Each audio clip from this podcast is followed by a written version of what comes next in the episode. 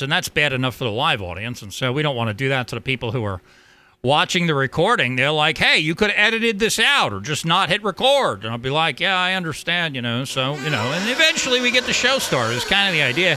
Sometimes it takes a little while, but we do get it started. And it's worth it. It is worth it.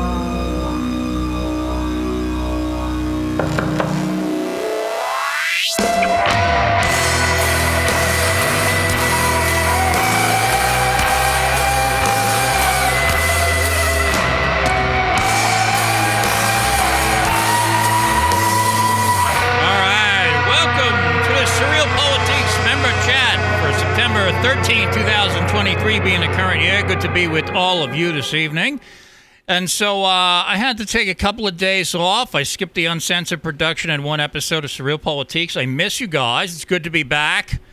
And the impetus for that, of course, if you've been getting the emails, which you should definitely do, if you're not on the mailing list. That well, I'm not going to tell you to go to ChristopherCantwell.net. We're working on that mailing list, getting it over to something else, and I'll tell you about that in a minute. But if you are not subscribed to the Surreal Politics mailing list at surrealpolitics.com/newsletter. You should do that, and you should check your spam trap and make sure that the criminals who censor the internet are not preventing me from emailing you, because then I'll keep you informed of what's going on here. And so if you are on the email list, then you understand. So we had a little bit of downtime last week, not with this website, but my other websites were down for over 24 hours. And that was sort of an unavoidable circumstance. It was not just me that was affected. It was basically... something happened at the upstream provider that they, disconnected an entire range of IP addresses. And I was like, what are you, crazy? That's crazy. But we had been meaning to move those websites away from where they were hosted for some period of time. And part of the idea behind that was this thing you've heard me talk about, this idea of the content network. And so the content network, I had passed this around, the branding of it I had passed around as Realpolitik Right, which is I was thinking of doing as a separate LLC from Surreal Politiques. But what we ended up doing, you are on the main site of the content network now, for those of you who are on surrealpolitiques.com. The architecture is something called WordPress multisite. WordPress runs ChristopherCantwell.net, RadicalAgenda.com, SurrealPolitiques.com, and almost all of my websites. WordPress has something called a multi-site function where you can actually have basically a common user database is the operative feature here.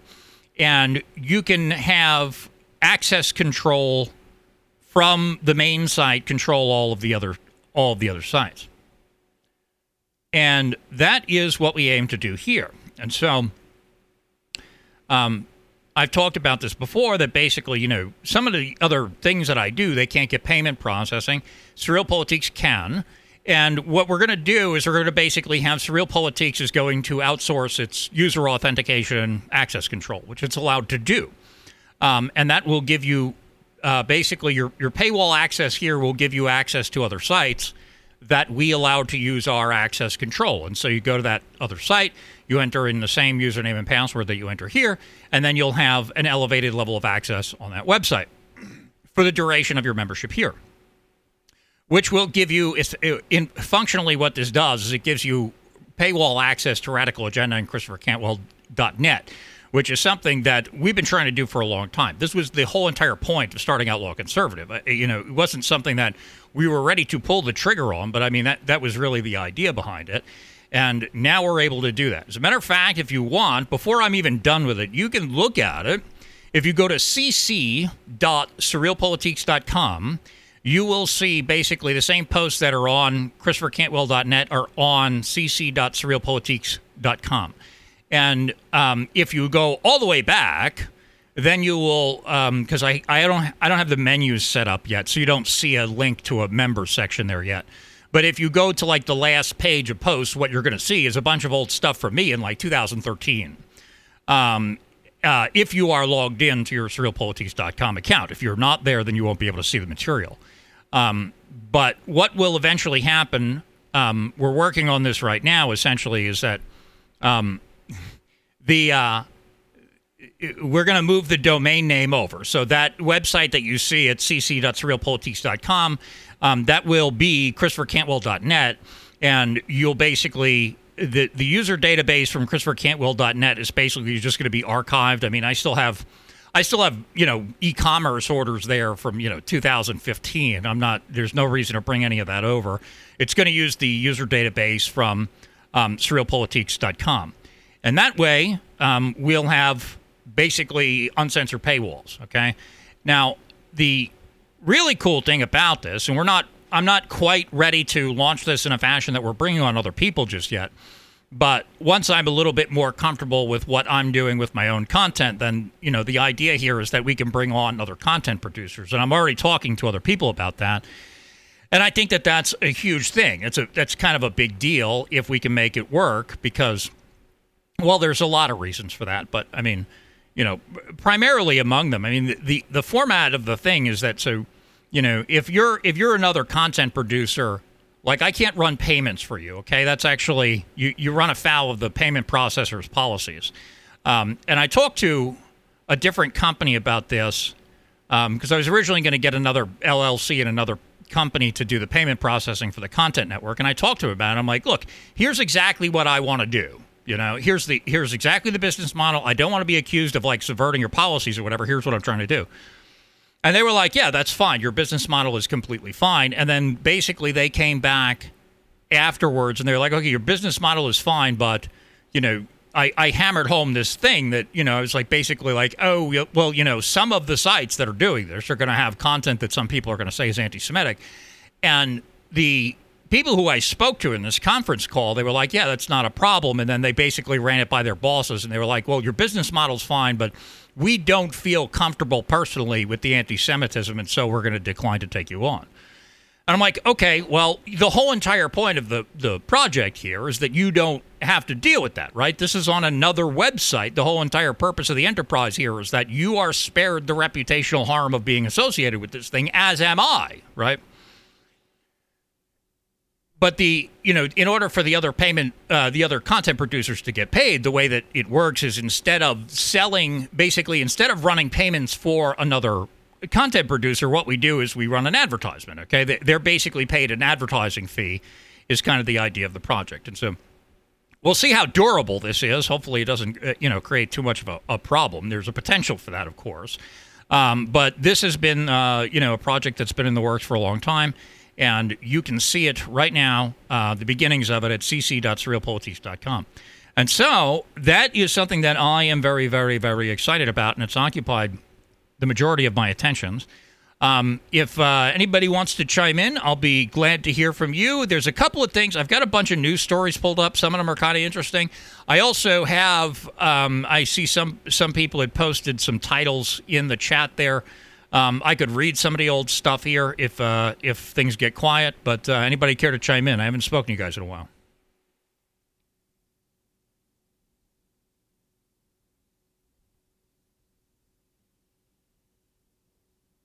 Nobody? All right. Let's see here. So let's go get a sampling of some of this old stuff here. And so this is actually, this was actually a Facebook note. This wasn't even, the website had not yet been launched yet. This is one of the first public things I ever wrote.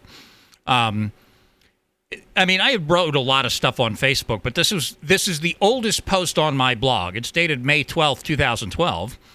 And the title of this is Stacey Litz, the Liberty Snitch. And she basically, this girl... got herself jammed up. She was a left libertarian who decided it'd be a great idea to sell drugs, right? And because she's a leftist, she's incapable of taking responsibility for herself. So, of course, when she got caught, she ratted everybody out. And then she wrote a blog titled Drug War Victim. And she said, oh, it's all because of the government that I had to rat my friends out. And so I didn't think that that was a very reputable thing for this young lady to do. And I wrote a little blog about it. And this is how it went. Meet Stacey Litz. Stacey was a member of the Students for Liberty, the Drexel Student Liberty Front, Center for a Stateless Society, and presumably numerous other activist outlets. She's been to Porkfest. Lots of people know and used to trust her, as well as a liked member of the, and she was also a liked member of the Liberty community. I should say ahead of time, I don't know Stacey personally. The following is my opinion of the multiple accounts I've read on her from a number of sources, which are linked in the blog. Apparently, the basic story goes like this, and I'm going to make this very brief because the details are published elsewhere, and I wish to address principles, not rehash a single drug sting. While attending Drexel University, Stacey and her friends buy a whole bunch of MDMA off of Silk Road to use and sell. Stacey sees a great deal of money. Stacey sees a great money-making opportunity and goes into business selling numerous different drugs. One of Stacey's customers gets busted. He rats out Stacey, introducing her to an undercover cop who proceeds to make 13 buys off of her before busting her for 13 felony drug sale charges. Thus far, as anybody who has been involved in drugs can tell you, this is pretty typical day in the world of drug dealers. As terrible as it is, it happens all the time. Any liberty activist can tell you that this is wrong. The state is victimizing innocent people, and caging them and depriving them of property. It is a horrible consequence of an out-of-control government abusing its citizenry. It is a perfect example of why statism is dangerous, immoral, and must end once and for all. Now, most of you probably know this at this point, but I'll reiterate because, I'm reading to you a piece from 2012 that cites decidedly different political ideas than you're used to hearing. The reason that I'm speaking so differently in 2012 than I am today is because my political views have changed dramatically, and so this was me speaking as like this anarchist libertarian, I guess, 11 years ago. Little over 11 years ago. What happens next is also all too common. Having 13 felony charges hanging over one's head can weigh on a person in a way few of us can really comprehend. The police know this and use it to their advantage. Out comes the sunnier side of Stacey's aggressors as they offer her exactly what she's been hoping for, a way out. That way out being to put others in her place by working as an informant. What is one to do? You face decades in prison. You're a young, attractive, ambitious, politically active woman who had a bright future ahead of you just a few hours ago, and these armed men tell you that you have moments to decide if you will throw it all away or let others take your place. You weigh your life against that of others. You imagine growing old in a cage, being assaulted, raped perhaps, everything you've ever worked for being destroyed, forgetting about the person you used to be, getting out of prison and being unfamiliar with the world around you, new technology, unable to cope with how much things have changed since you went away so many years ago. Your friends and family forget about you, unable to get a job because you're a convicted felon. Poverty, loneliness, depression, desolation, and it will last for the rest of your life. A difficult predicament indeed, and according to the people who kidnapped you, all you have to do to get out of it is bring this misery to others. Think about it. Your narcissism is kicking in. You start thinking about how you are more valuable than those other people, how if you just do this one thing, you can learn your lesson and make a difference for the future. You think if it were them in this position, they would do it to me, right? And chances are you're absolutely right about that part. Almost anybody would. We know that because that's exactly how Stacey was caught. It happens all the time. If not for drug informants, the drug war would end inside of a year. Somebody gets caught, flips on somebody else, and so the cycle continues in perpetuity. I know these thoughts because I have processed them ahead of time. I have no respect for the state. I think they are vicious and immoral individuals acting out absurd fantasies that hurt all of us. I have decided that they are the enemy of free humanity, that this makes them my enemies, and I have dedicated my life to seeing them fall. I have made this decision knowing that it may well get me caged again or even murdered. And before I made this decision, I had to process that information. I will serve no cause by ratting out my friends. I have to decide each time I defy the state, not what the odds of my getting caught are, but if I have the will to withstand their aggressions, should I be caught. And so I don't break their policies unless I have decided ahead of time that I have the will to withstand their response. Before you read on, make your choice. Really think about this. Do you keep your mouth shut and take your chances, or do you turn on your people? Chances are you've decided to turn on your people. Self-preservation instincts are a powerful thing. In a lot of ways, I understand where you're coming from. Nobody wants to go to prison. But chances are you know the answer to this problem is to stay out of the drug trade and avoid its dangers. If you are in the drug trade and your decision was to turn on your people, today should probably be your last day in that business, because what happened to Stacey next should be a lesson to all of us. So Stacey, understandably shook from her encounter with armed men in costumes, decided to take the deal. She gave names. She made buys. Her friend's home was raided by armed men with machine guns, and to date, at least 3 people have been arrested on felony charges stemming from her work with the state. She confesses to trying to give up others unsuccessfully. Her victims face years in prison, lifetime disarmament, and other consequences that may well follow them to their graves, not to mention the property stolen and damaged in the raid. Then there is the fact that we may still not know the full extent of this problem yet. How many other investigations are presently ongoing? How many busts are yet to come down the road? How many of the people busted as a result of her actions will flip and rat out more people? There is no argument to be made that Stacey was in any way justified for her actions. Being a libertarian means being responsible for one's own behavior. You have to think about these things ahead of time and cannot pawn off the consequences of your actions on others simply because you failed to weigh the consequences of your actions ahead of time. Stacey was an activist against the drug war. She knew full well that what the state would do to her if they found out what she was doing. She just irresponsibly thought, well, it's never going to happen to me. I'm special. Well, no, Stacey, you're not special. Stacey has labeled her blog Drug War Victim, but Stacey was only a victim of the drug war until she decided to turn on her people. Once that happened, Stacey became an enemy combatant in the drug war on the side of the aggressors.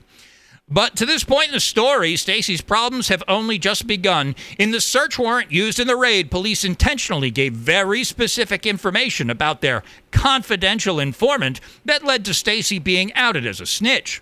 Her friends confronted her about it, and she acted like she had no idea what they were talking about. She later showed up to a party where she was made aware that they knew what she had done, and she left a short time later. Stacey wrote a Facebook note confessing to her collaboration with the state. She explained her motives. She described herself as a victim. She said she was sorry. She claimed she didn't understand what she had done, but she did understand. She wrote about it in detail. She sacrificed others for her own best interests. Stacey violated the non-aggression principle by sending agents of the state after her people. Word quickly got out. Stacey was a public figure, so her actions became of interest to a worldwide community of liberty activists who, whether they engage in illegal activities or not, have no tolerance for collaboration with the state. She is being ostracized from her community. People are threatening her. She is desperate, plagued with guilt, and uncertain of her future. Now that she has been outed as an informant, she is unable to bust anybody else, and the state doesn't think she's given them nearly enough victims yet, so they are proceeding against her, apparently as if she never cooperated at all. The police used Stacey, and when they were done with her, they fed her to the wolves. Even police don't respect informants. They use them like they use everyone else until they are no longer of use. Stacey faces the worst of both worlds. The state is coming for her. Her friends ostracize her. She faces threats of violence from individuals. She'll likely end up serving a lengthy prison sentence, and doing time in prison is even worse when you're an internationally known snitch. Whatever your opinions of Stacey, whatever you decide your relationship will be with her in the future, learn from this. Snitching doesn't work. If you are captured by the state, your only options is to suffer their wrath or to fight back. Collaborating with them will only make matters worse. The agents of the state work in the best interests of the state. They have no interest in honesty or contracts. They lie and steal and assault and kidnap and murder.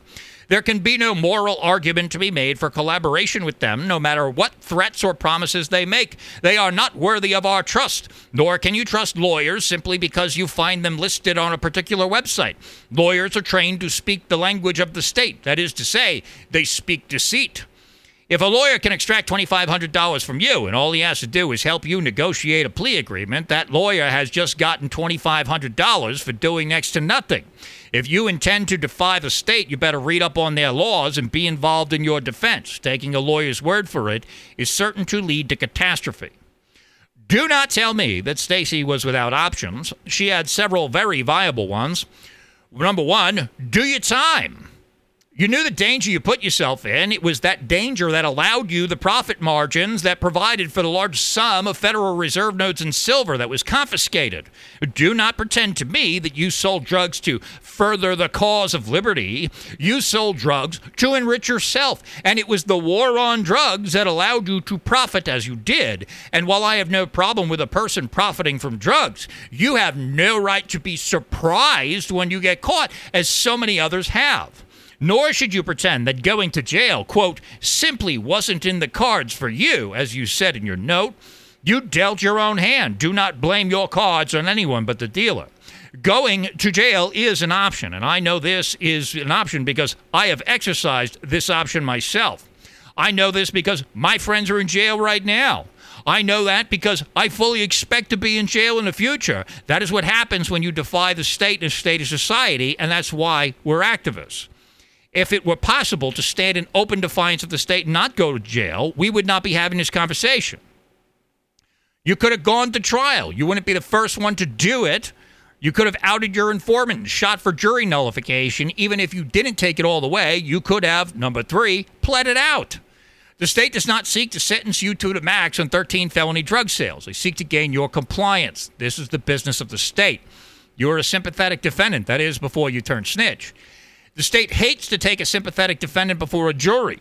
Before I read about your case, I heard nothing of a plea offer.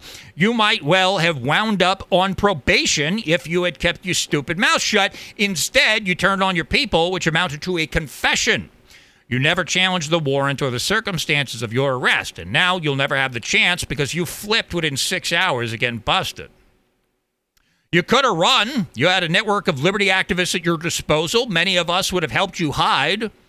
Given the proper introduction, perhaps the liberty movement needs to organize a modern-day underground railroad to hide all these victimless criminals that we could offer as an alternative to coercion, the type of coercion that Stacey faced. There are those who say that they appreciate Stacey's honesty after the fact, but the truth is Stacey only came clean after she was outed by the state. Had Stacey come clean before ratting out her friends, then her honesty would be worthy of praise, and a global network of activists has her back. If Stacey hadn't been outed, she would still be working as an informant. She might well be at some public event we hold trying to do buy-bust. She would have done this for as long as she could maintain her cover and had these cases hanging over her head. She could have and may well already have introduced undercover agents into the movement. They may well be reading the same message as you. They may well be commenting on it in full agreement. They may well make inroads with you by talking about this very scenario. In the end, Stacey is still indignant towards those who condemn her actions. She seems to think the people she hurt are wrong for sounding the alarm to the rest of the community. She writes on May 3rd that she is not sorry about, quote, being mad at the people who know they are telling every Tom, Dick, and Harry about this. Maybe respect my privacy a little bit and, again, put yourself in my shoes and realize it is a really complex situation that is hard to grasp when you're only telling people the bad parts. This sort of cognitive dissonance is amazing to me, asking people to respect her privacy after she gets friends' homes raided by the police. She says that the people who ostracize her are their, quote, own version of the state, end quote, and repeatedly makes mention of them becoming the state, when in fact the only libertarian in this equation who acted as an agent of the state was Stacey Litz. On April 19th, before she writes this, I'm sorry, on April 19th, she writes, quote, "This right libertarian thing doesn't work because it lacks human emotion. So stop claiming to be so much of a tight-ass principled libertarian for 5 seconds and realize it doesn't work."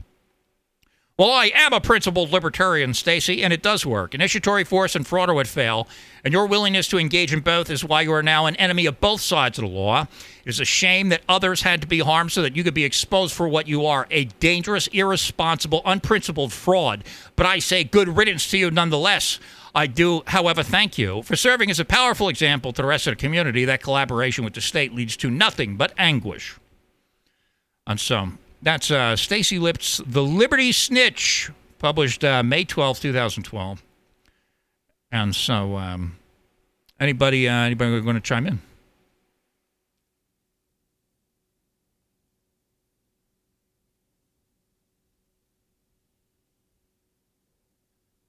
I can keep going. I got another one.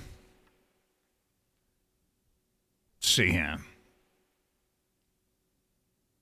That one out. What else we got here? Not that one. I'm gonna, let's see here. No, I shouldn't do that one here. Should I do that one? Maybe. Let me see here. You know what I notice as I go through these things, it's an interesting revelation of the timeline, right? So I mean, you know, you're seeing in that piece right there that, you know, I'm realizing very early on, like, I didn't understand the left libertarian thing at first, right? I thought that libertarians were libertarians, you know. Libertarians are not left or right, you know, they're libertarians. They're a different category of action, you know. And as I got more involved in that movement, I realized, like, that's not true. Like, that's definitely not true. They have that phenomenon within that movement just as much as the rest of the country does. And, you know, that was something that I sort of figured out sort of step by step, and these sort of things kept coming up and happening, but that was a very early one. I mean, she's out there selling drugs, and she thinks that that's great, right? She's doing a public service by peddling dope to her friends. And then as soon as she gets in trouble, she's like, oh, I've got to rat everybody out, and everybody who criticizes me for doing that is a monster, right? And I'm like, well, what's wrong with you? You know, I didn't call her a leftist during that thing because it didn't occur to me, but, you know, she knew exactly what she was doing. She's like, oh, everybody who's trying to, like, do the decent thing, you're a bunch of right-wingers. And I found that pretty amusing, you know, going back through it. This right libertarian thing doesn't work. Yeah. You know what doesn't work? Selling drugs, you know. So, let's see here. I don't want to go into anything too nuts here, but a lot of the stuff that I published is pretty spicy here.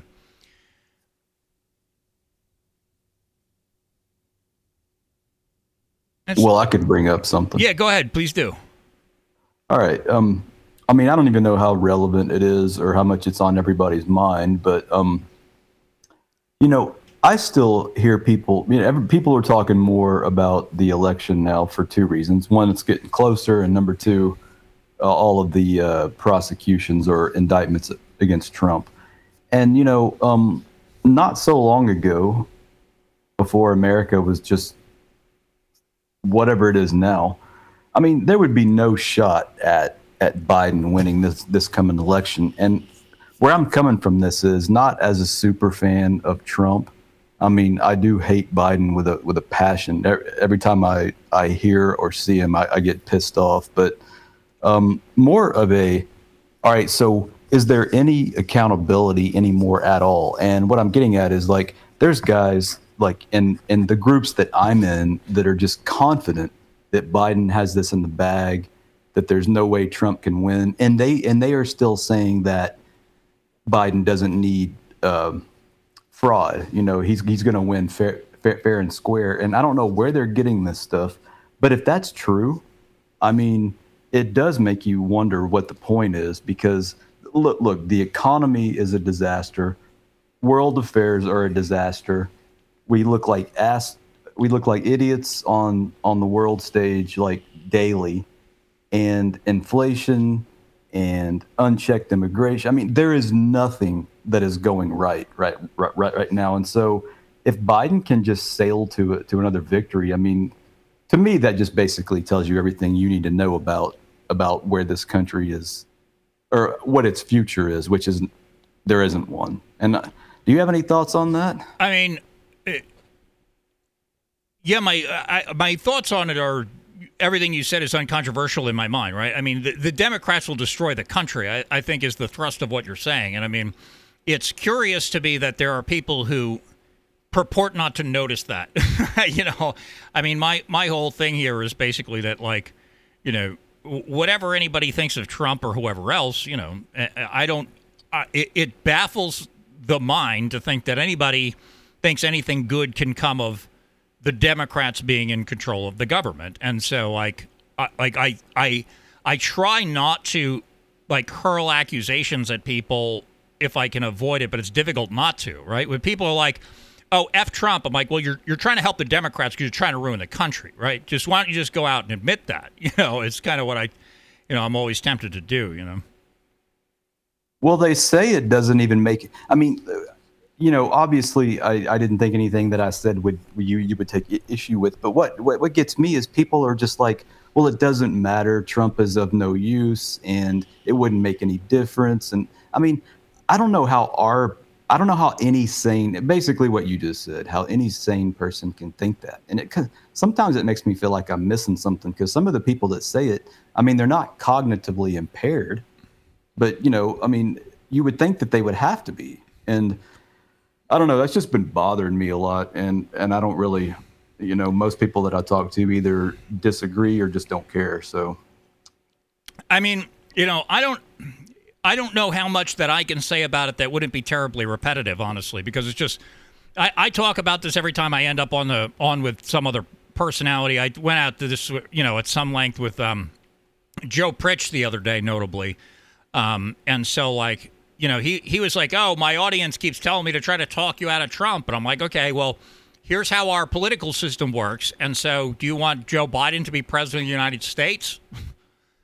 You know, I mean, if that's what you want, then say that's what you want. And if you want something other than that, then tell me another plan, you know. And so, like, you know, I think that, I don't know, you know, the temptation that I get into, which I'm trying to resist, is basically just to call everybody bad actors, right? I mean, there's not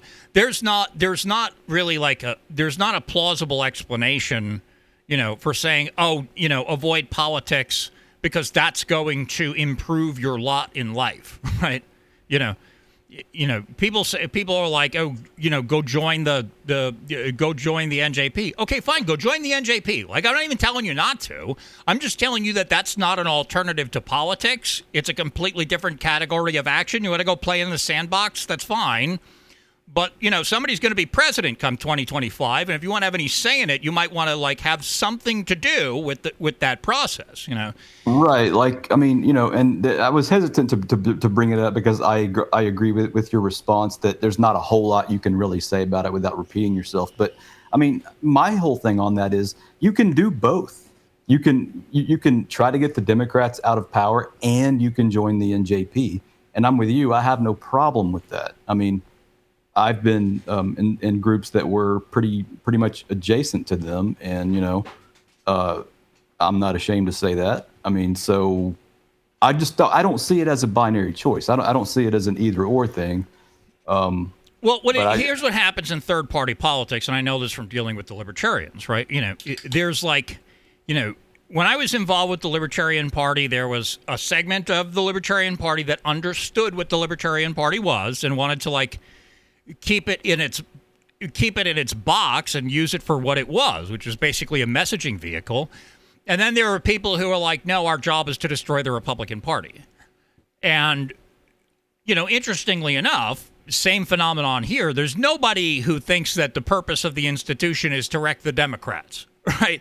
The same thing happened with the libertarians, that, like, there were libertarians who wanted to use the party as a means by which to spread a libertarian message. And then there were libertarians who wanted to use the Libertarian Party as a means by which to wreck the Republican Party. And there was no segment of the Libertarian Party that thought that the purpose of the institution was to wreck the Democrats, okay? And we have the same thing emerging, you know, in the dissident right. And, you know, I'm not going to guess at people's motives, but, I mean, it's just you know, that's the phenomenon that's basically emerging. It's like, you know, so, you know, as I've said before, I mean, it's not like they can't do good. It's just a completely different category of action than politics. It's not a political party.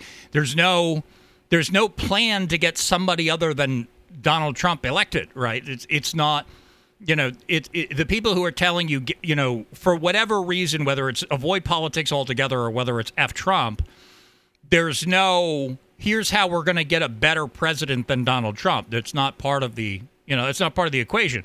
And so, like, you know, there's, and it, you know, it attends in like radical movements generally, I think, you know, to say that one is above politics, right? You're saying like the politics are bad and we're better than that, okay?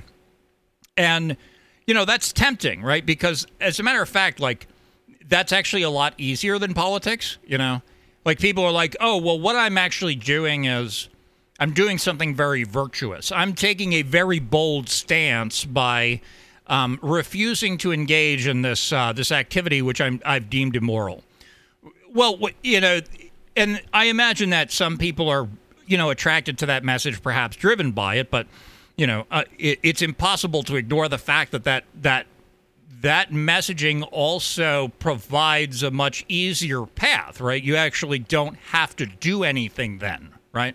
You don't have to live up to standards. You don't have to dress properly. You don't have to show up to meetings. You don't have to actually do anything at all. All you have to do is say, I'm better than that. And, you know, that appeals to a lot of people who fall into like fringe political movements, right? Because, there's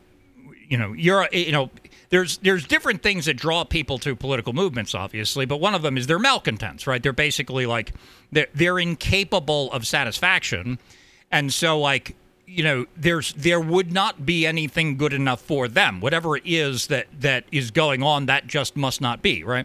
And so you see this most prominently with like the transgenders who are like, you know, my own body is my battleground or whatever, but, you know, it happens in other contexts, obviously. And so, like, you know, people are drawn to fringe political movements because they can't succeed in them, right? They're like, oh, well, I get to feel virtuous while I aim for this impossible goal. And because I'm aiming for an impossible goal instead of something that's actually achievable, then I can never be judged for my failures, you know? And I'm not saying I'm not saying that's everybody in it. You know, there's a lot of different motives, but I mean, there's a certain segment of that, and that segment being what it is, it's a source of political power on political fringes. You know. Yeah, and I also think that some of the leaders, you know, the relative leaders of those types of things, they kind of get addicted to bold stances or novel stances. It seems like. I mean, they have to be doing that. And I don't know what the psychological phenomenon is, but it does seem like that to me, that it becomes an addiction in a way. Yeah, somebody coined the term hot takeism once in a chat, and I thought that was pretty good. You know, that becomes the purpose of the exercise, right? I mean, you know, it's one thing to, you know, but the thing is, like, a bold stance is a bold stance because it forfeits something, okay? And so, like, it short circuits, you know, people's reasoning centers when people do this because they don't understand actually like the incentives involved. But when you understand it, it's actually not so bold, right? So like if you are involved with a fringe political movement and you make your living in a fringe political movement, eventually the bold thing for you to do is tell people to shut up and calm down, okay? Like that's actually the ballsy thing to do because you're not risking the forfeiture of your salary to say it, right? And so like once your paycheck comes from, you know, edgy takes, it's no longer a bold stance to do, right? You're just like you're just doing what's expected of your position. And so like, you know, a lot of people don't understand that, unfortunately, and that results in this, you know, phenomenon. And the other thing is, you know, the media ecosystem here, especially with like live streamers, right? I was actually just remarking to this. Somebody reached out to me about volunteering not so long ago, and like, you know, he was somebody who wanted to start live streaming, and I'm like, don't do it, just don't. Like, the last thing we need is more live streamers. And you know, I remarked to him that basically, like, of all the media content producers, you know, it's difficult for me to say as a live streamer, but I recognize the incentives of it, right? That, you know, I'm like, look, you know, a lot of these people are just, all they're looking at is the damn super chats, right? You know, it's, do you, you know, you look at this thing and, okay, now I can bring, so I'm going to just real quick start the Odyssey stream here because this thing is finally ready here. And so probably nobody's going to be watching it because we're, you know, an hour into this thing, but, in case they do come to it, I want to have it available for them. Well, it's I'll let you move on, but it's interesting that you said, you know, the bold thing at some point becomes to tell people to calm down and think about what they're doing, because I kind of feel like that's what's happened to you in a way. I mean, you know, you used to be a little bit more on the edgy, you know, kind of entertainment side of it, and you kind of learned some lessons, and maybe you grew up a little bit, and I mean, obviously you went through some things. And, you know, I mean, of course, you're going to hear the people say that you're de-radicalizing, or you're not, you know, you're just getting sucked back into the politics as usual or whatever. I don't really see it that way, but I'm just saying that, yeah, you're right. It does become more bold to kind of come back to earth. Well, yeah, but so like the people that are saying those things are a predictable consequence of the path that I'm on, right? And because that's the predictable consequence, it's like that's why it becomes the bold stance, right? I understand, you know, I understood when I went to Virginia in 2017 that, you know, doing the things that I was doing risked getting me like kicked off of platforms, and, you know, that people would want to hurt me, okay? It was a dangerous thing to do back then.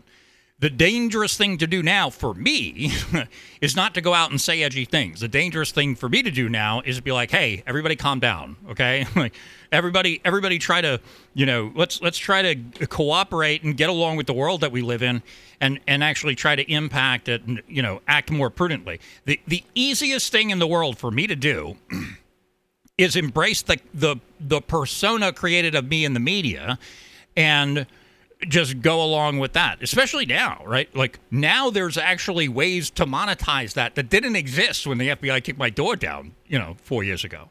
So, like, you know, the easiest thing in the world for me to do is just, you know, continue to embrace that. And it's just, you know, I'm just sick of getting kicked in the teeth by these people and watching good people get hurt. I can't deal with anymore, you know? So, like, you know, I'm not sure it would be easier for me to, you know, to keep on doing that stuff, because, I mean, I'd probably be pretty torn up about it, but, you know, as far as, you know, professional incentives, it's actually pretty clear what they're all aiming towards.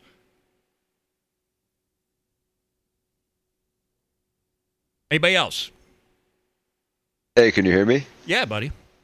Yeah. Hey, what's up, man? Missed you. But hey, to echo on that, what that caller was saying, you know, I definitely kind of been feeling a little bit black-pilled recently. You know, when the news broke that Owen Schroyer got time in prison for January 6, despite, you know, never going in, and basically just from what I perceive, at least from what I'm reading in the news, it's like, you know, they're sending him to prison for saying things, basically, and not for 90 days, whatever. But, you know, it's just when I see these kind of stories, I just feel like the writing is on the wall to get the hell out. And I've been watching a lot of this YouTube content from this guy, Nomad Capitalist. It seems like a libertarian guy that started a company that basically helps people, you know, move out of the country, you know, move investments, taxes, you know, get citizenships, passports, you name it. And I just got to be honest, you know, I feel like it's the only thing that's kind of given me any kind of hope, is just this idea that I can hopefully leave. And it's not like it's not like I feel good about that as an option. It's just, I just don't feel like very safe anymore. Just, I mean, how long before, you know, something extremely minor can line you up in a, you know, in trouble for just saying something? I mean, we're not far away from that already, and it's scary. Well, I mean, I understand that people can definitely get in trouble for their words. I understand that.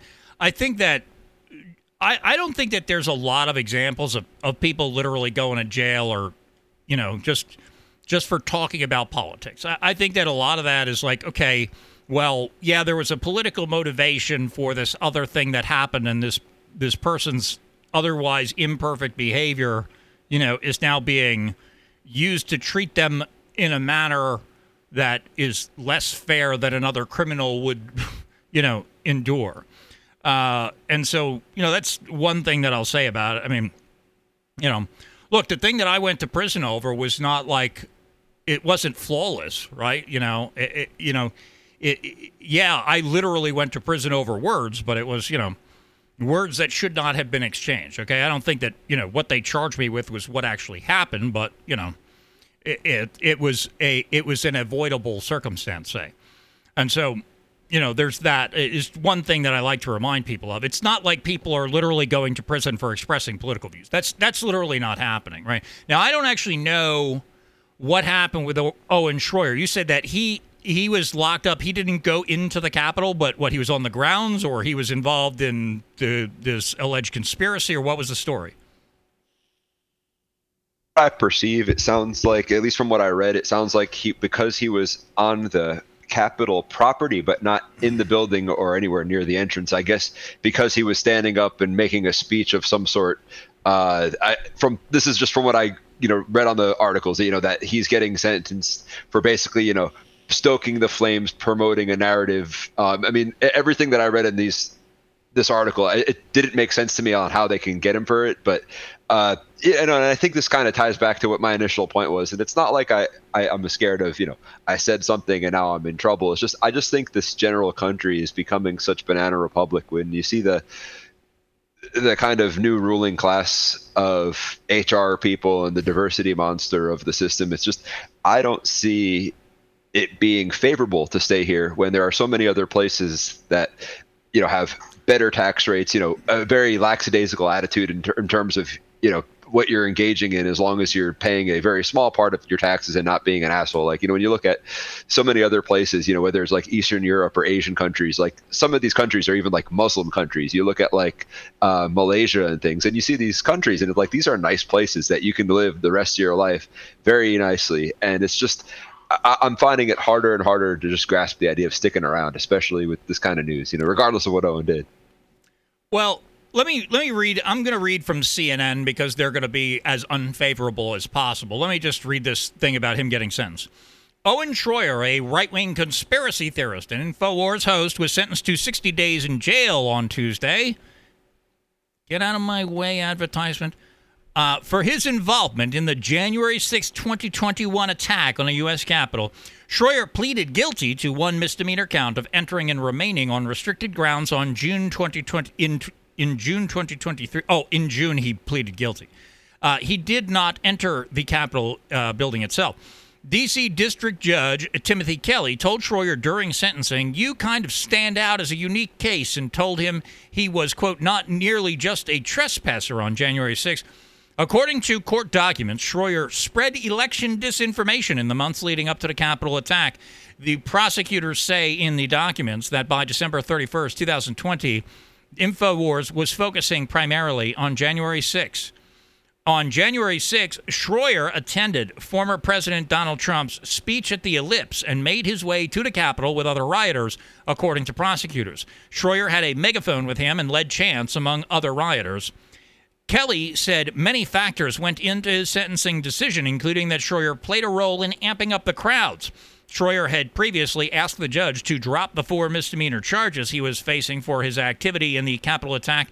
Kelly denied the motion, and Schroyer would eventually plead guilty. So there's a couple of things here. For one, okay, what the guy was actually charged with was trespassing, right? And so, like, I don't think that that's appropriate under the circumstances, but that is what happens. So if you don't want what happened to him to happen to you, don't be where you're not supposed to be, right? I mean, I don't think it's okay what happened, but that it's a thing to keep in mind. Go ahead. I hadn't heard that's actually what the charge was. This is just me skimming the news, so I didn't hear that it was actual trespassing. But yeah. And the other thing is the guy pleaded guilty, right? And so and don't get me wrong, that was probably a wise thing for the guy to do. You're gonna go to trial. They could put you on trial for assassinating Abraham Lincoln and this stupid DC nonsense, and they'll find you guilty of whatever. They'd be like, oh, you voted for Trump, you're guilty of murder, and be like, we charge you with trespassing. No, murder. The jury will take you for a ride. And so, the guy pleaded guilty to a misdemeanor. He got 60 days in jail. And my guess is that I don't know exactly how much time you do of your time in D.C., but he's not going to spend very long. He got sentenced to 60 days. I'm guessing you do two-thirds, maybe half of your time there, and so, you know, he's out in no time. But, you know, that's the thing with that. And I mean, in any case, it's, you know, as soon as these people think that there's something to gain by, you know, by causing you a problem, they're going to cause you a problem, and that's obvious enough. And so, you know, the individual circumstances of anybody's specific case, you know, is another story, right? So, you know, if people make it impossible for you to make a living and then they chase you around, you know, sabotaging your income all the time, and then as soon as you run into a problem as a consequence of not having any money, you go to prison. I mean, you know, how many steps disconnected from this are they? You know, that's a debatable subject. And so they it's unfortunate what happened to the guy. But, you know, I would say in any case, expatriation is an interesting subject. And I don't disagree fundamentally that, like, you know, one would do well to have their passport, you know, straightened out, and to have thought about where they might go should they, you know, make that decision. Because, you know, I've been of the mind, you know, prior to becoming a convicted felon, I was like, you know, it's like, oh, all right, well, I'm not going anywhere because it's the only place where I can speak my mind and carry a firearm, right? And now I can't do that anymore. I can't do either, as a matter of fact. And so, you know, if I'm going to be, if I'm going to have restrictions placed upon my speech, and I'm going to go to prison for the rest of my life for carrying a gun, you know, why shouldn't I live in Russia? You know, like, okay, at least Russia tells you what the, you know, Russia tells you what the laws are. Okay, there's hate speech laws in Russia, but if you know what they are, right? If you're not allowed to, you know, you're not allowed to say certain things in Russia, and you know what they are because, you know, that's the law. Here we're like, okay, well, you can say whatever you want. You know, you have freedom of speech. Freedom after speech is another question, you know, as they used to say. And so, you know, expatriation is an interesting subject. I have done minimal research on the topic, honestly. I should probably do a bit more of it. I don't know. You got any? I shouldn't ask you. We shouldn't, you know, foil the plot or whatever, but do you care to say anything about destinations?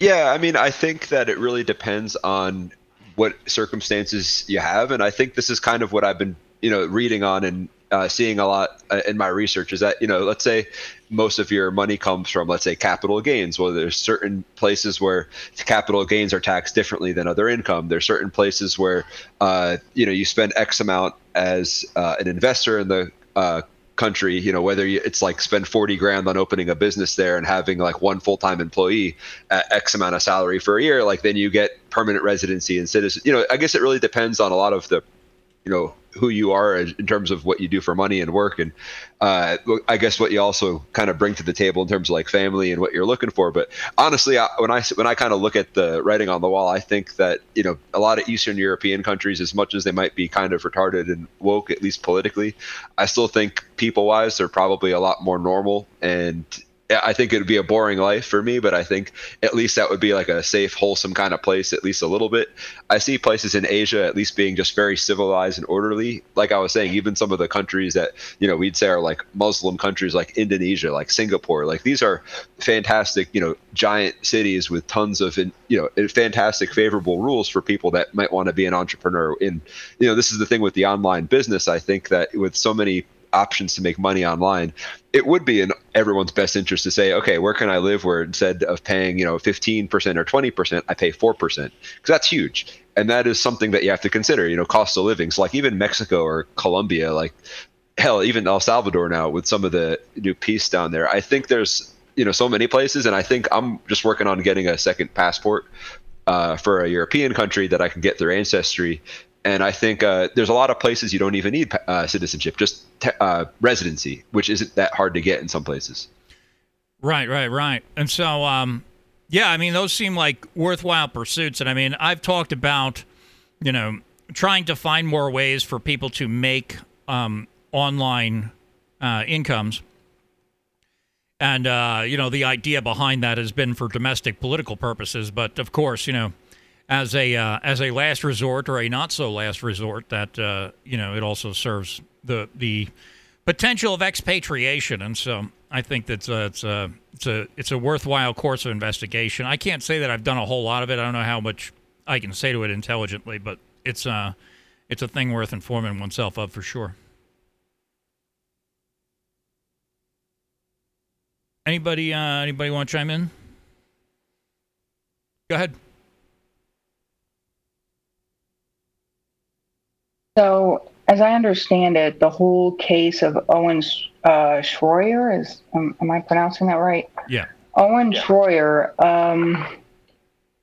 leaves a bad precedent because he's charged with trespassing, but yet his words are being brought into the case as saying, Democrats are tyrants, death to tyrants, as being a reason why to prosecute him and send him to prison.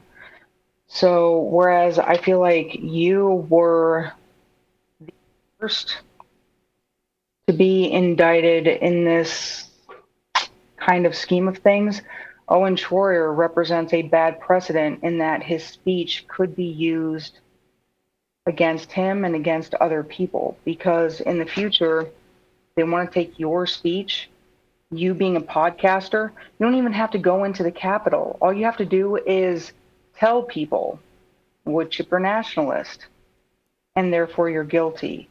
And I think that is where the main danger lies here. I don't know. What do you think? Am I going about this wrong? Well, in his case, the problem is that it seems to me that what he's been charged with is trespassing. Now, granted, he wouldn't have been charged with trespassing if it wasn't for his political views being out of step with the regime, right? I mean, if he was a Black Lives Matter activist, he could have gone and set the place on fire, and they'd have called it a peaceful protest, right? You know, but, you know, this is what's going to happen. Like, if you have political views that are out of step with those of the people in power, and then you trespass, you could be charged with trespassing, and you'll be punished more harshly than somebody who's usually charged with trespassing, right? But that's what he was charged with, you know.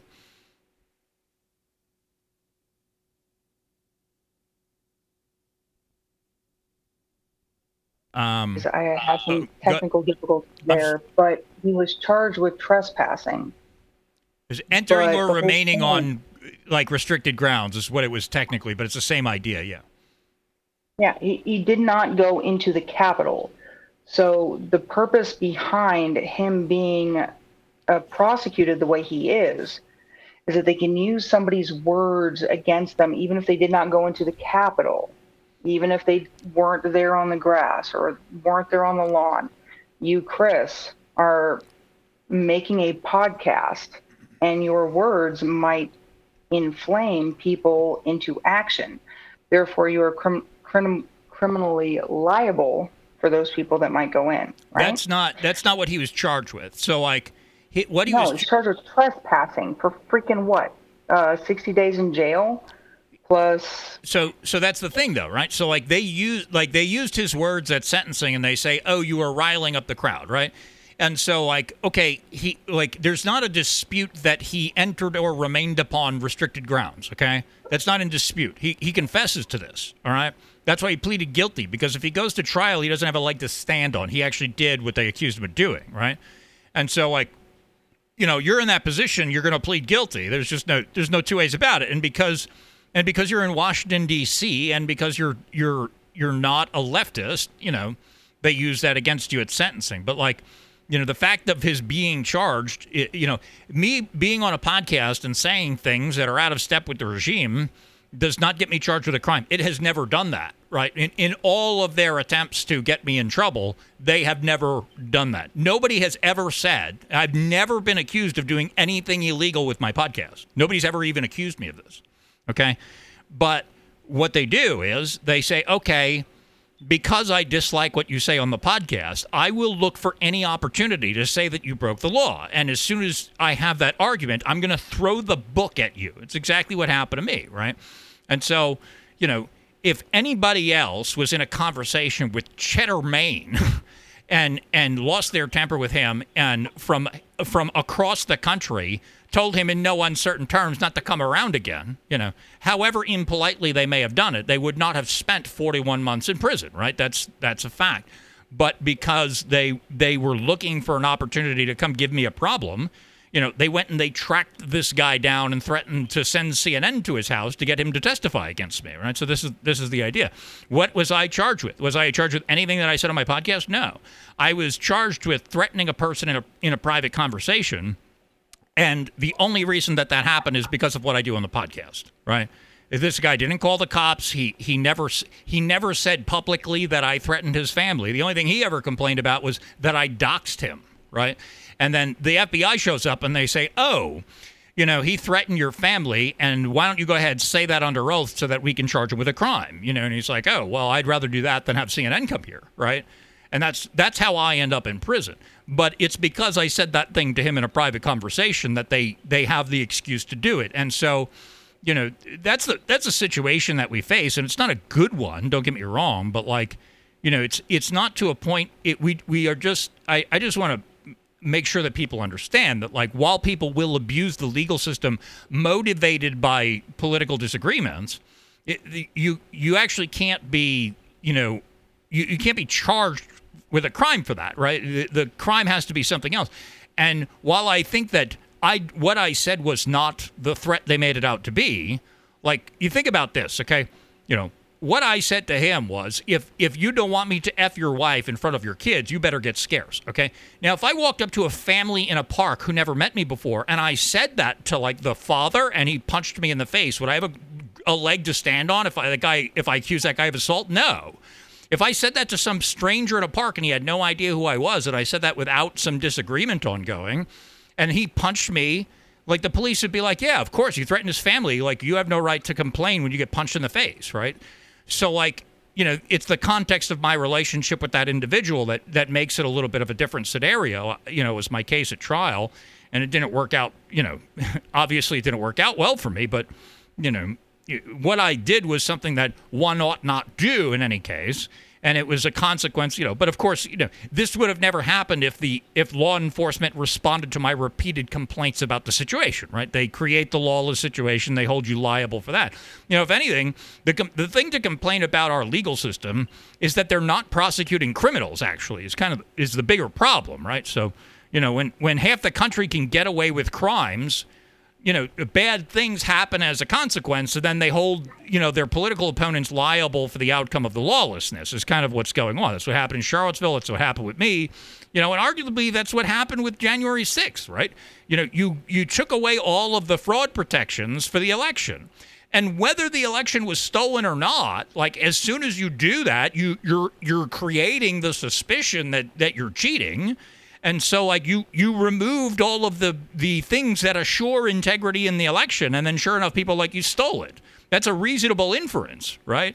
And so, like, that's what happens when all of the laws go out the window is you live in a lawless society. And, like, if anything, the problem is that they're not prosecuting criminals, I'd say. You know, that's really the thing. It's not so much that they're going and snatching people up for not breaking the law or, you know, putting people in prison for disagreements, but, like, it's the problem is that they're not prosecuting the criminals. If they prosecuted the criminals, then none of this stuff would ever have to happen. It's obvious that they are prosecuting one side and not the other, and you were one of the first cases, right? I mean, everybody knows about Alex Jones, but who came before Alex Jones? Nobody remembers that. I do.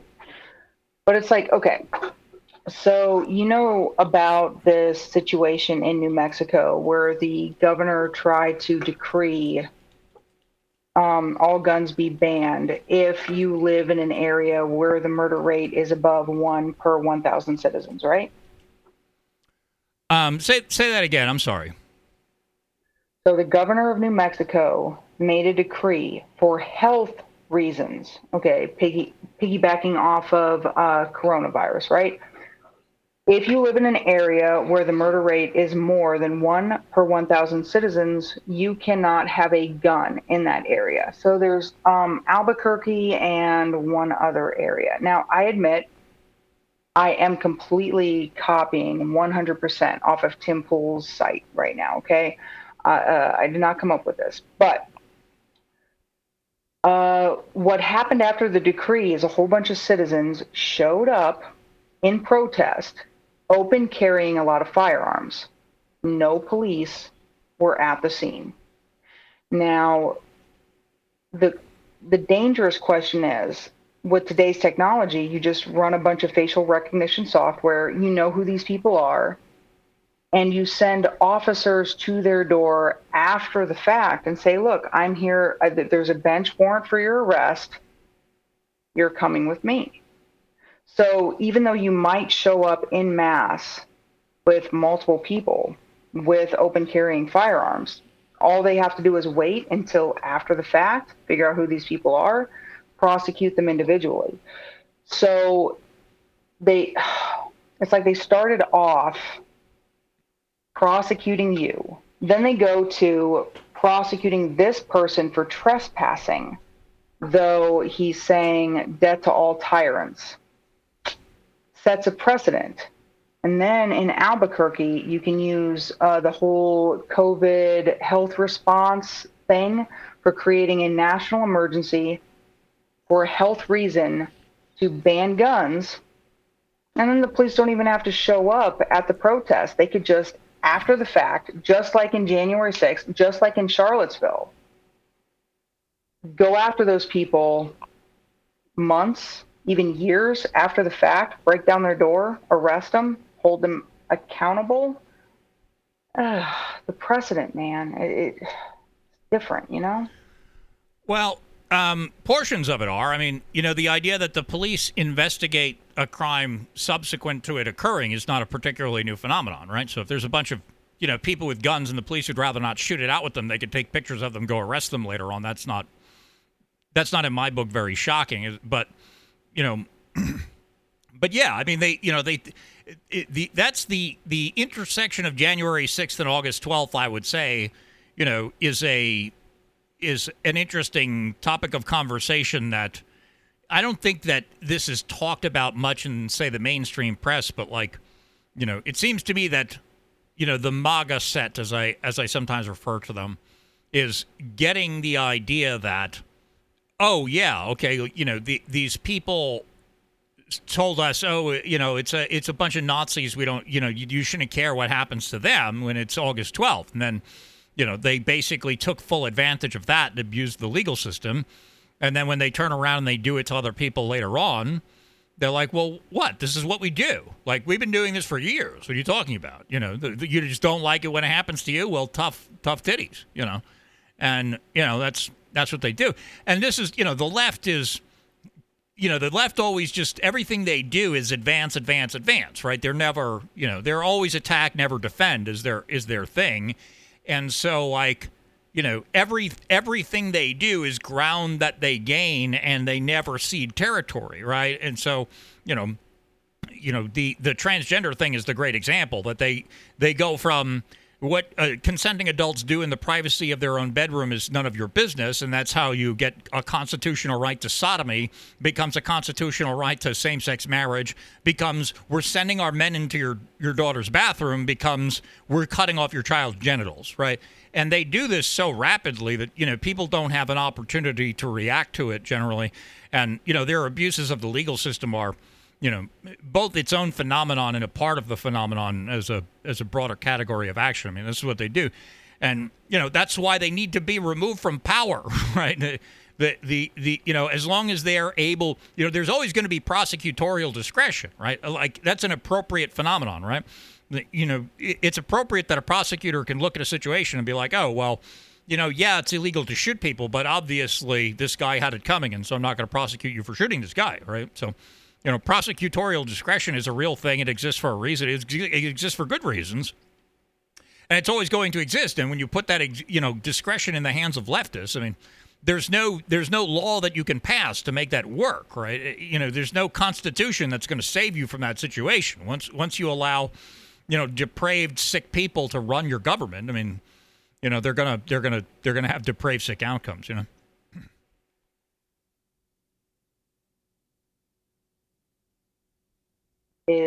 There is something to be said for the way the leftists wage political power, right?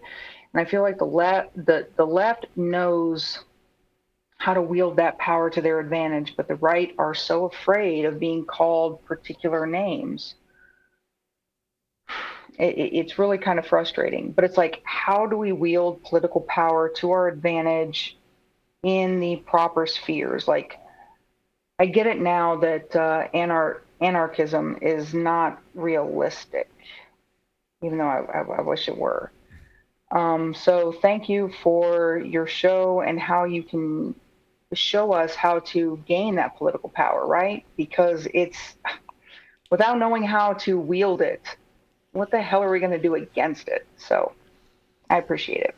Yeah, I mean, you know, I don't know that I have a definitive answer to the question about, you know, how to obtain it. I have certainly have designs on wielding it, but, you know, one must obtain it first. And, you know, I have theories about that, but that's largely what they are. What I think that the thing that I'm able to provide, you know, value to the equation is I have a lot of very hard-won experience in what does not work. And, you know, and I've, you know, obviously had a great deal of time to think and read. And so, you know, that is helpful, I'd say. You know, what exactly are we going to do with that information? I mean, you know, I suppose that remains to be seen. I have high hopes that, you know, look, all political equations boil down to this. If everybody does what I want, then I win, okay? Like, politics is actually pretty simple when you boil it down that far, right? And you know, in my estimation of it, I think that most people who listen to what I have to say find it difficult to dispute what I'm saying. Now, that's not everybody, but, you know, and so it is self-serving to some extent for me to say, obviously, that, like, okay, well, what we need to do is, you know, get my words in front of everybody. But, you know, there's an element of truth to that, and I have reason to hope that that mission will have a degree of success. And I think that, you know, the near completion of the project that I sort of started the show off with today, you know, has some potential to do that, and we will see in the near future if that's the case.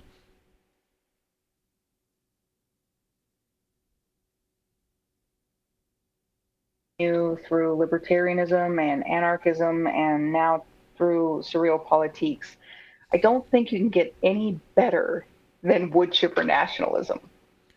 That is my personal favorite. So through. Go ahead. I didn't mean to cut you off. Go ahead. Well, I was going to say, through Surreal Politics and seizing the opportunity and seizing the power, maybe some people more than others deserve to be inside a wood chipper.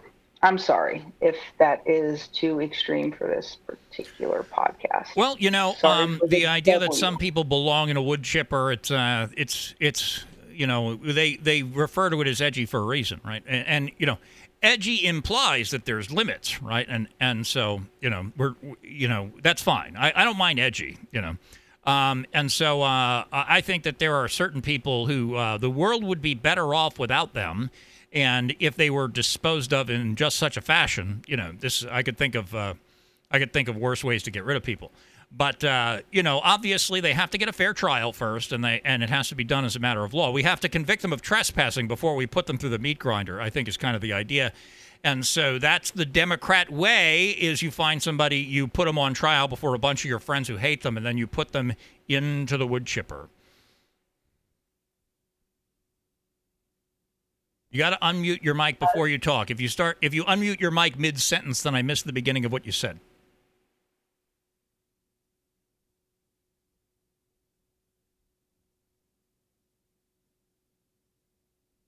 I'm not hearing you. Is it? You're muted. Your mic is muted, and I don't hear you. I just unmuted your mic. Go ahead. Oh, okay. Can you hear me now? Yes. All right. So if the Democrats want to use trespass for a reason to put somebody away for however long, sounds to me that trespassing is a perfectly okay reason to put somebody on trial for such a punishment, rather. Okay. Thank you for taking my call.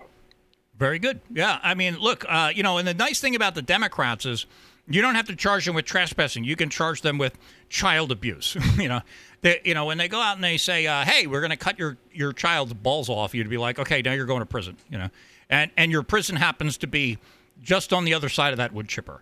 And so there's that. Anybody else want to chime in?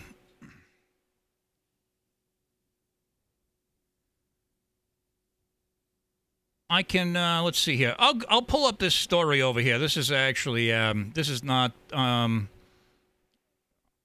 thought that this was kind of amusing. Because, this is what happens when lawlessness gets out of control. We talked about this before about, what they do fundamentally is they let things spiral completely out of control, and then they hold you responsible for the results. This story is not a perfect example of that, but speaking of which, there's a man who was sent to prison for raping the robber who broke into his house. Doesn't sound like this worked out very well for the robber. The old saying, two wrongs don't make a right. This story is at the Washington Engager. It was linked to from Revolver. Well, this twisted story serves as a perfect example of that. An Australian man brutally beat a home intruder with a baseball bat. When the robber lost consciousness, the homeowner proceeded to rape him. It's an astonishingly brutal crime, and he has been sentenced to at least 4 years in prison. Quoting from Perth Now, Clay Holland, 32, faced the Supreme Court of Victoria on Tuesday when he was sentenced to 8 years imprisonment with a non-parole period of 4 years and 10 months. Holland's victim, Shane Cox, wow, your name is Cox and you got robbed raping a house, that's interesting, had broken into a unit in Melton in Melbourne's West in March of 2021, armed with a knife and wearing a mask. He had asked for money and drugs and was allegedly linked to others who had gone to the home to stand over a resident. Mr. Cox, 36, who is high on methamphetamine, was overpowered by Holland, who was a guest at the home. Mr. Cox was beaten with a baseball bat and was incapacitated on the floor, where Holland then raped him. His body was found at the scene under a pile of blankets a day later by police who arrived at the property on an unrelated matter. He was hogtied, his mouth was duct-taped, and his pants were pulled down to his upper thighs. In March, a jury convicted Holland of one charge of rape, but he was found not guilty of manslaughter. Judge Christopher Beale described Holland's offending as premeditated and particularly humiliating, I'll say. I understand wanting to protect your home, but this guy certainly took things to strange and disturbing places with his actions. Clearly, he's just, if not more, demented than the person who came to steal from him, says the Washington Engager. What I think is kind of funny about this is, the jury acquitted him of manslaughter. They were like, look, if you want to kill the guy, fine, but, raping him, oh, my God, And so, you shouldn't let your society spiral into lawlessness, I guess is the moral of the story. Garrick, you want to chime in? Yeah, I tried to chime in earlier. I had trouble with my microphone permissions. Anyway, it's somewhat related to the previous topic on the jailing of activists and stuff. Sort of, at least maybe why people don't do it is it's a frustration of mine is that it seems so many people view anyone who does anything as a Fed operation, right? I spent a lot of time lurking on conservative posts just to see kind of what so-called normie conservatives are thinking. And the latest debacle was the whole Blood Tribe Boneface thing, and I'm not going to get into that, but of course everyone was having a big field day with Boneface is proof that there's another Fed, and he certainly wasn't the best person to parade out there. But I go in the comments, and even Not the Bee, which is probably one of the more milquetoast conservative posts, poke some fun at it. And I go through the comments, and 90% of these people who are presumably all conservative are talking about, yep, it's just the Patriot Front, reuniformed, in which Patriot Front's a pretty upstanding group, and even comments talking about the Feds with the tiki torches, and that one's even more obscene because they're still litigating that 6 years later while no one's paying attention. So I don't understand how they could possibly think those people like you and people who went to Charlottesville are Feds. I mean, it seems like there's this mindset that anyone who does anything by definition must be a Fed, and I don't know how we get past that.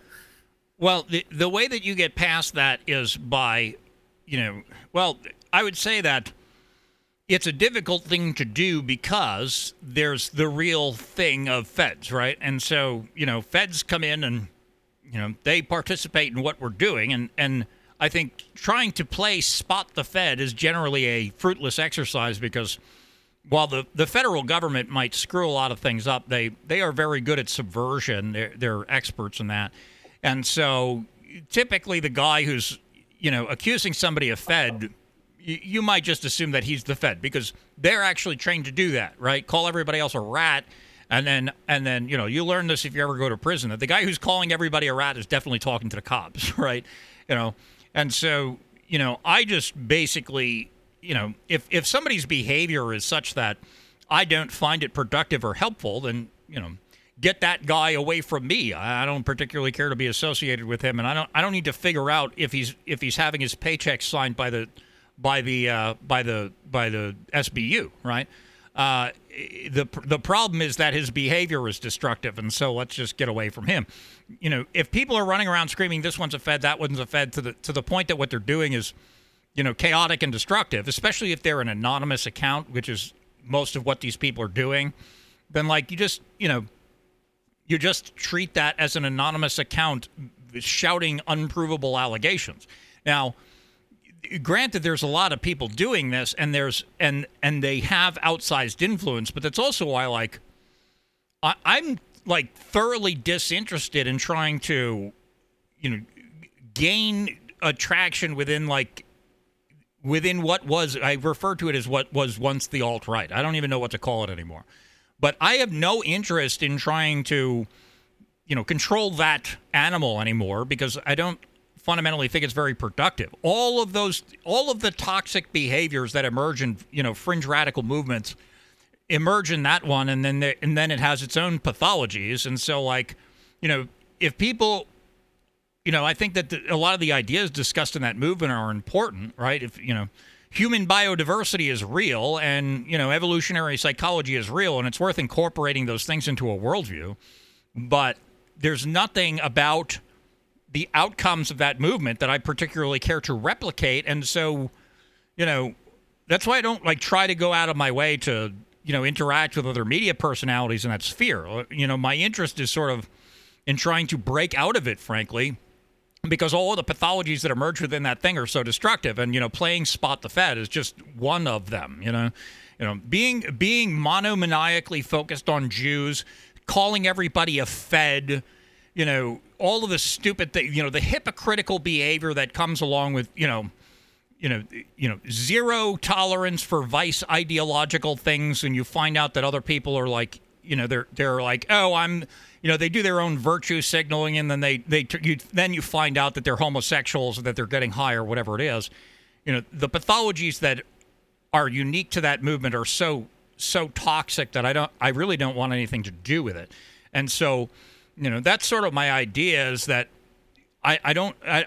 when we identify pathologies in that movement, the only thing that I am interested in doing with those people is getting rid of them. I just ban them from the Telegram chat when I spot them because, you know, there's nothing to be gained from it.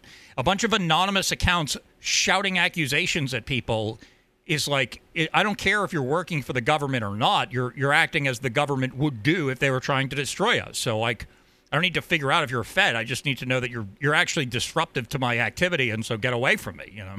And that's sort of the approach that I take to it.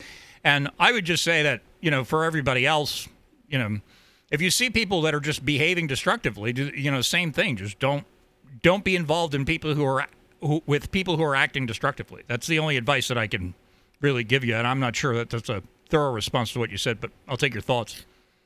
Yeah, in an online context, I 100% agree with you. You know, I think the people who engage in that type of behavior are disproportionately either people that are so, you know, echo chambered into, you know, dissident politics that, yeah, it's just, yeah, it's a, you know, it's a monolithic focus on, yeah, Jews and Feds and things like that, and then there's the, you know, subversive bad actors, whether, you know, the actual Feds, like you said. I think there's definitely a truth to that. You know, certainly if I was, you know, a Fed and trying to disengage people, yeah, absolutely. What you'd want to do is get everyone convinced that everyone else is a Fed who's doing anything, so that no one trusts anyone. I mean, it's an obvious tactic. So, in an online context, I agree with what you're saying. What I worry, and I only have limited data points here because in a I'll call it, with normal people in real life,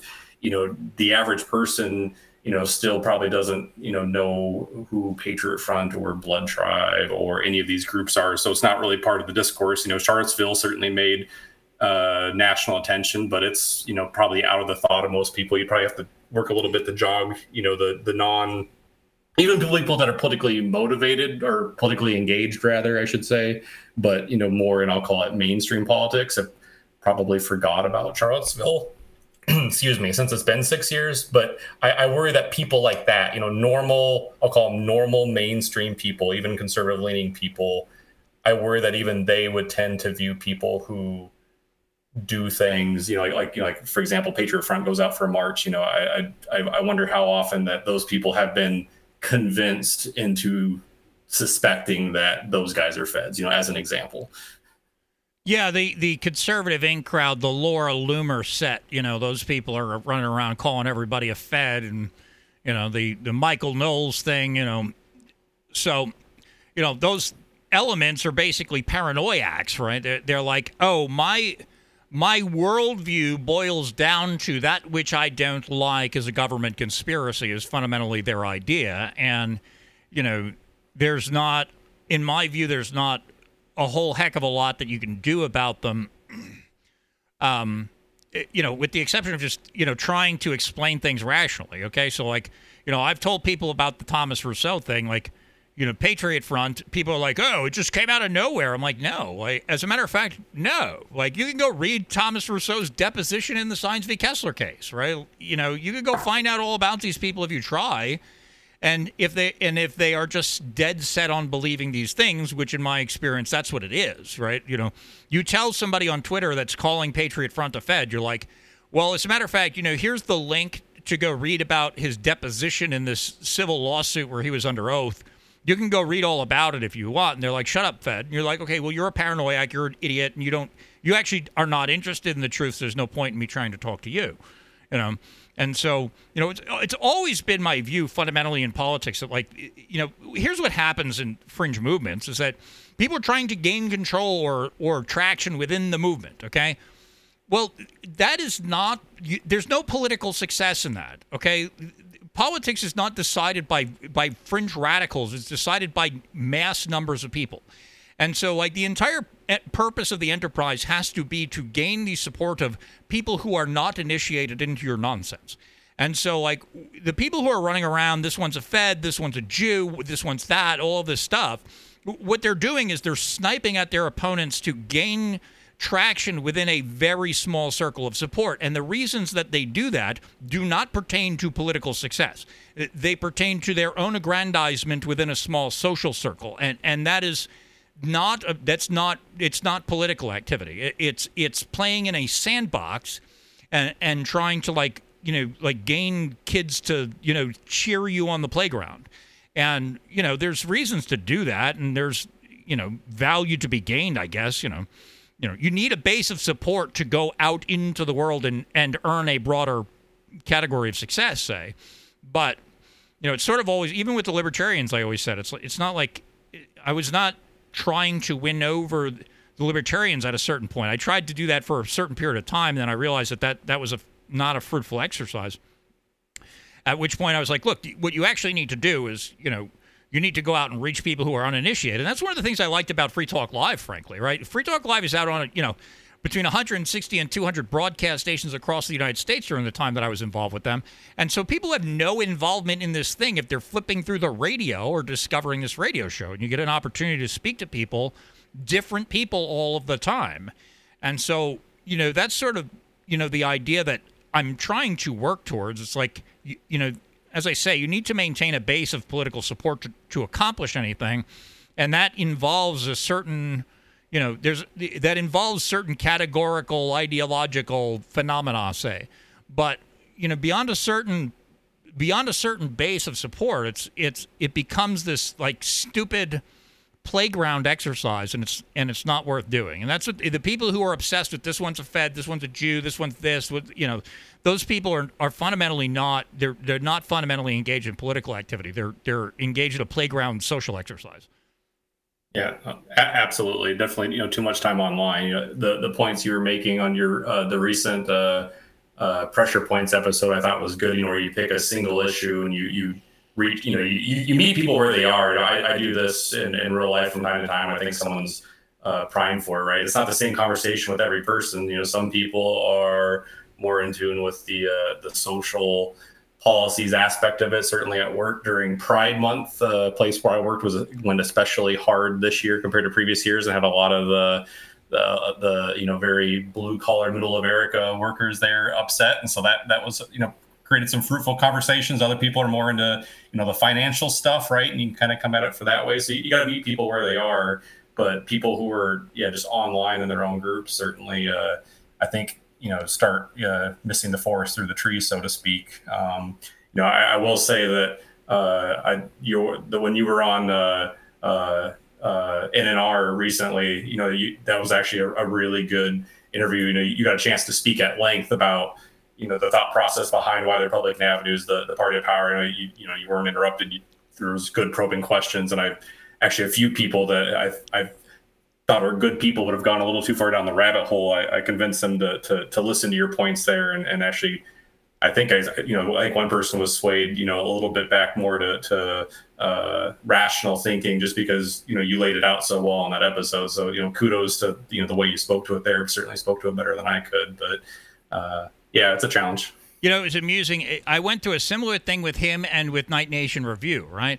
Both of them were like, oh, my audience wants me to talk you out of the Trump thing, right?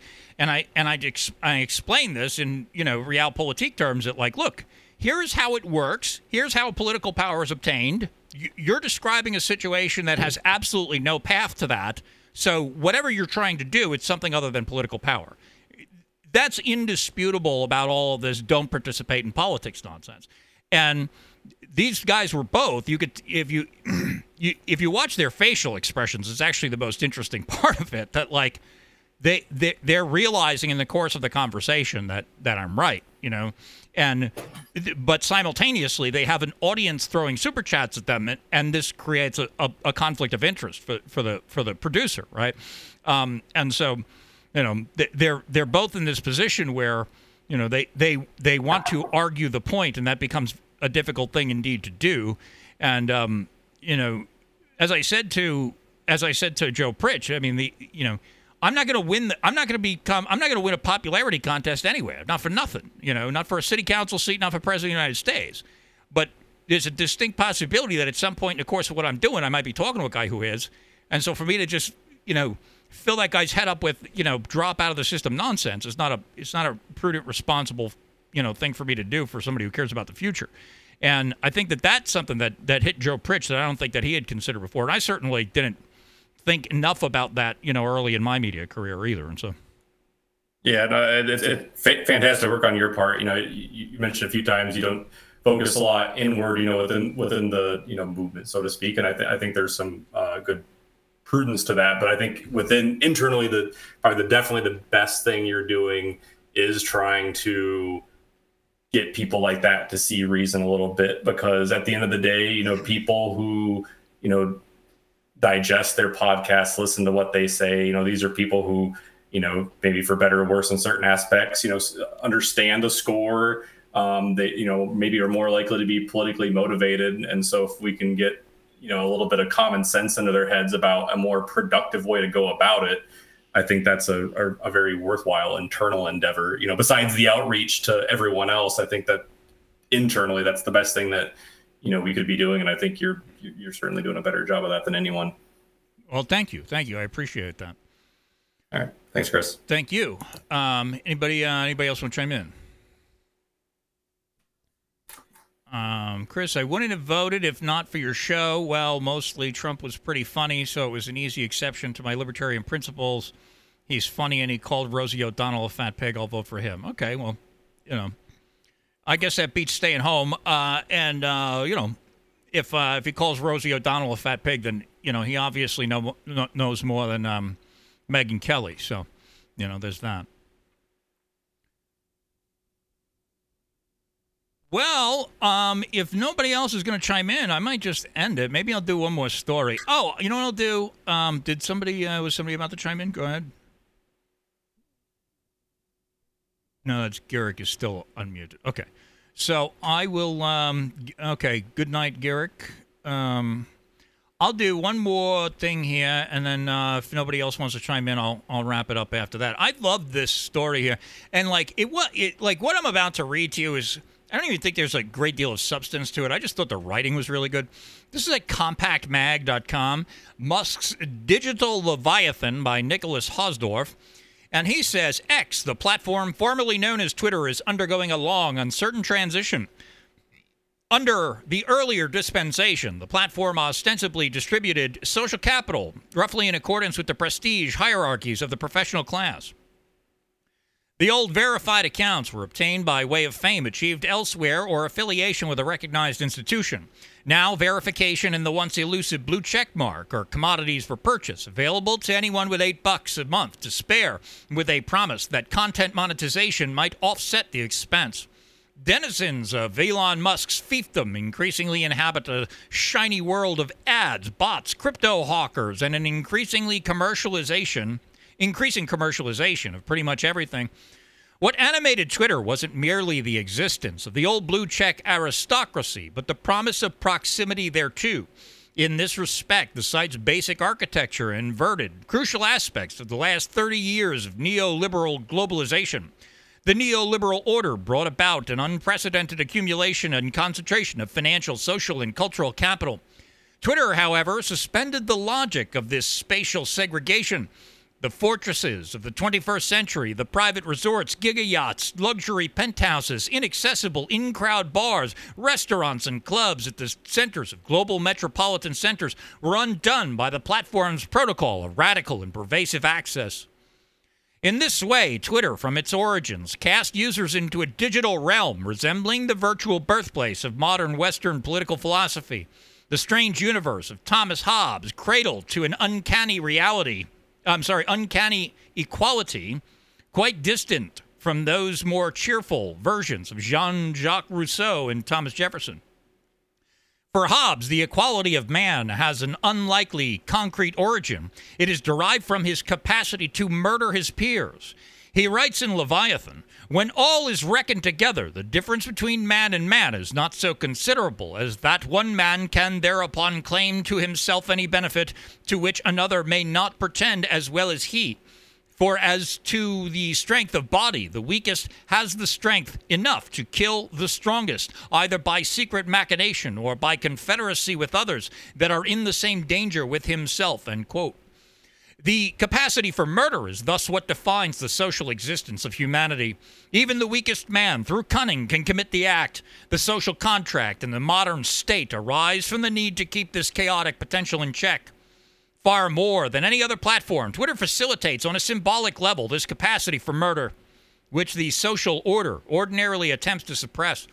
The platform enables unrestricted access to every luxurious rural palace, every prime beach property, and the most exclusive of inner-city lofts. No potentate or nepo baby can build walls high enough to fend off the murderous take.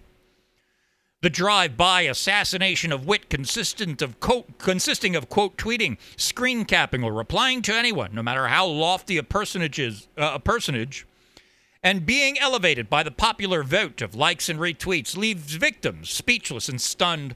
The process generates meltdowns and frenzies of blocking, which in the end only underline and exacerbate the damage of the original crime. Musk's recently announced plan to disable the block function would, in theory, only further the radical proposition of a universe of unlimited social revenge accessible to everyone in principle.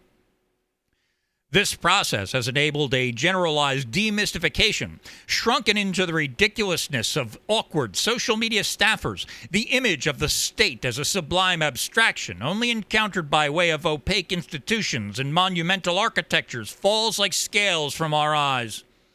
It turns intuitively into Max Weber's mere human community, which successfully claims the monopoly of legitimate violence. Much the same occurs with the corporation, the university, civil society, morality, see Musk's ongoing feud with the Anti-Defamation League, and the abstract white-coat-cloaked scientific consensus. All are reduced to the pettiness of mediocre shill accounts. Twitter's rise was fueled by the dark energies of the peasant revolt and the guillotine. It promised a universe of radical egalitarianism, of warring tribes and rampaging mobs. Even the millions of bots, the discreet downweighting and shadow banning, the harassment networks controlled by governments and corporations, didn't manage to put the genie of popular spite back into its bottle. The most likely reason for this is that the state, the most powerful network of networks, has been unable to subdue or co-opt fully the reserve armies of elite overproduction, which yield the platform sheer limitless divisions of ostentatiously disinterested authenticity, wit, and credibility. The sad orphaned accounts of state-funded vaccine booster propaganda and the continued expert class laments about disinformation demonstrate amply that a winning formula hasn't yet been found. X's decline or transformation into something unrecognizable is more likely to come from its own internal evolution in combination with Musk's suite of haphazard populist reforms. Already a content avant-garde on the perpetual hunt for the next thing looks increasingly bored in a realm in which legions of grifters and copycats drawn in with the promise of S-posting UBI vulgarize the raw, counterintuitive aphorisms on which the platform once thrived. Musk's white whale, the everything platform of X, is another attempt to subsume the site's swarms of warring equals into a more or less stable order, a digital Leviathan. But this dream risks putting an end to the classicism of Twitter, the site's capacity to pierce through the baroque convolutions of a walled, sclerotic establishment. Already the dilution of this sobering aesthetic of dry, ornamentless wit, which set Twitter apart from the more visually rich social networks, may be prompting an exodus, or at least the pretense of one. It was this quality that allowed us to see the naked bodies of the emperor, an image that will continue to haunt us. The platform's media message of radical, agonistic, individualistic egalitarianism will be its lasting legacy. I'm so impressed by the prose here that I have yet to process the message. I have nothing to say about the substance of that, but I just loved reading that. I thought that was so well worded that I thoroughly enjoyed it. And so... anybody want to chime in before I wrap this thing up for the evening?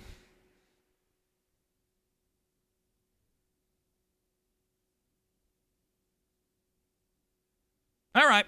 Well, it's been a pleasure chatting with you, and I do thank you for the opportunity. You might know we do this every Wednesday, of course. We do it, again, we do the uncensored productions on Fridays, with the exception of this past Friday, of course.